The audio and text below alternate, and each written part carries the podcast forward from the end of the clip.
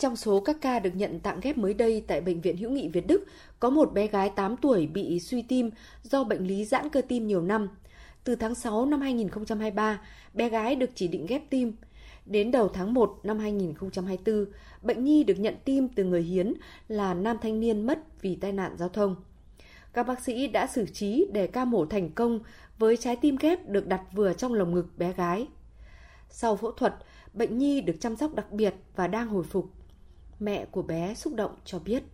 Khi gia đình quyết định làm hồ sơ ghép cho con thì cũng được, cũng lại được có duyên gặp với cả anh Hiến nên con cũng được trong cái thời điểm mà rất là không còn nhiều thời gian cho con nữa thì con lại gặp được được anh Hiến để để trao cơ hội sống cho con. Đây là một gia đình may mắn đặc biệt bởi trước đó vào năm hai không hai mốt, anh trai của bé gái này cũng đã được ghép tim từ người hiến chết não. Hiện người anh mười tuổi có sức khỏe ổn định, học tập và sinh hoạt bình thường.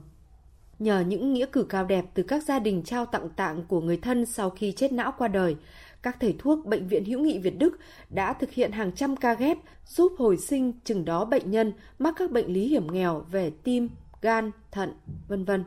Tiến sĩ bác sĩ Dương Đức Hùng, Giám đốc Bệnh viện Hữu nghị Việt Đức cho biết, để có nguồn tạng hiến tặng cứu người, việc thay đổi nhận thức của nhân viên y tế và người vận động hiến tạng sau đó mới đến người nhà. Các thầy thuốc bệnh viện đang đảm nhiệm rất tốt công việc này. Mong muốn của chúng tôi là cái mô hình của Việt Đức, cái cách làm của Việt Đức sẽ được truyền đến nhiều cái nơi khác nữa ở trong cả nước này mà cũng đang triển khai cái công tác ghép tạng, đặc biệt là ghép tạng lấy ở người hiến chết não. Và thông qua cái việc đó thì nhiều bệnh nhân ở những cái giai đoạn cuối được được cứu sống. Hiện tại bây giờ đang càng ngày càng nhiều người đăng ký hiến tạng này, rồi khi có họ cho. Đây là một quá trình mà vất vả để thay đổi cái nhận thức. Và dần dần tôi tin rằng khi mà cả xã hội người ta nhận thức ra thì số người mà hiến sẽ nhiều lên. Phó giáo sư tiến sĩ Đồng Văn Hẹ, Giám đốc Trung tâm Điều phối Quốc gia về ghép bộ phận cơ thể người, Bộ Y tế cho biết, tại Bệnh viện Hữu nghị Việt Đức, trong nhiều năm qua có một trăm lẻ bảy ca chết não hiến tạng, chiếm tới bảy mươi phần trăm số ca chết não hiến tạng trên cả nước.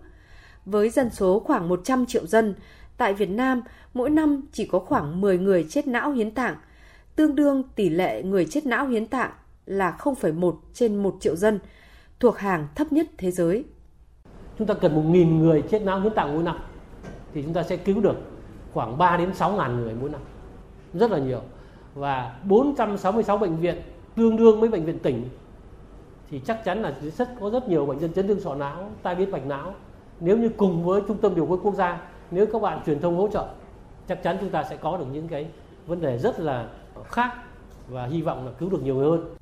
Kỹ thuật ghép mô tạng ngày càng phát triển và được ghi nhận là một trong những thành tựu quan trọng nhất của y học thế giới, là một trong mười phát minh về khoa học kỹ thuật làm thay đổi cuộc sống của nhân loại.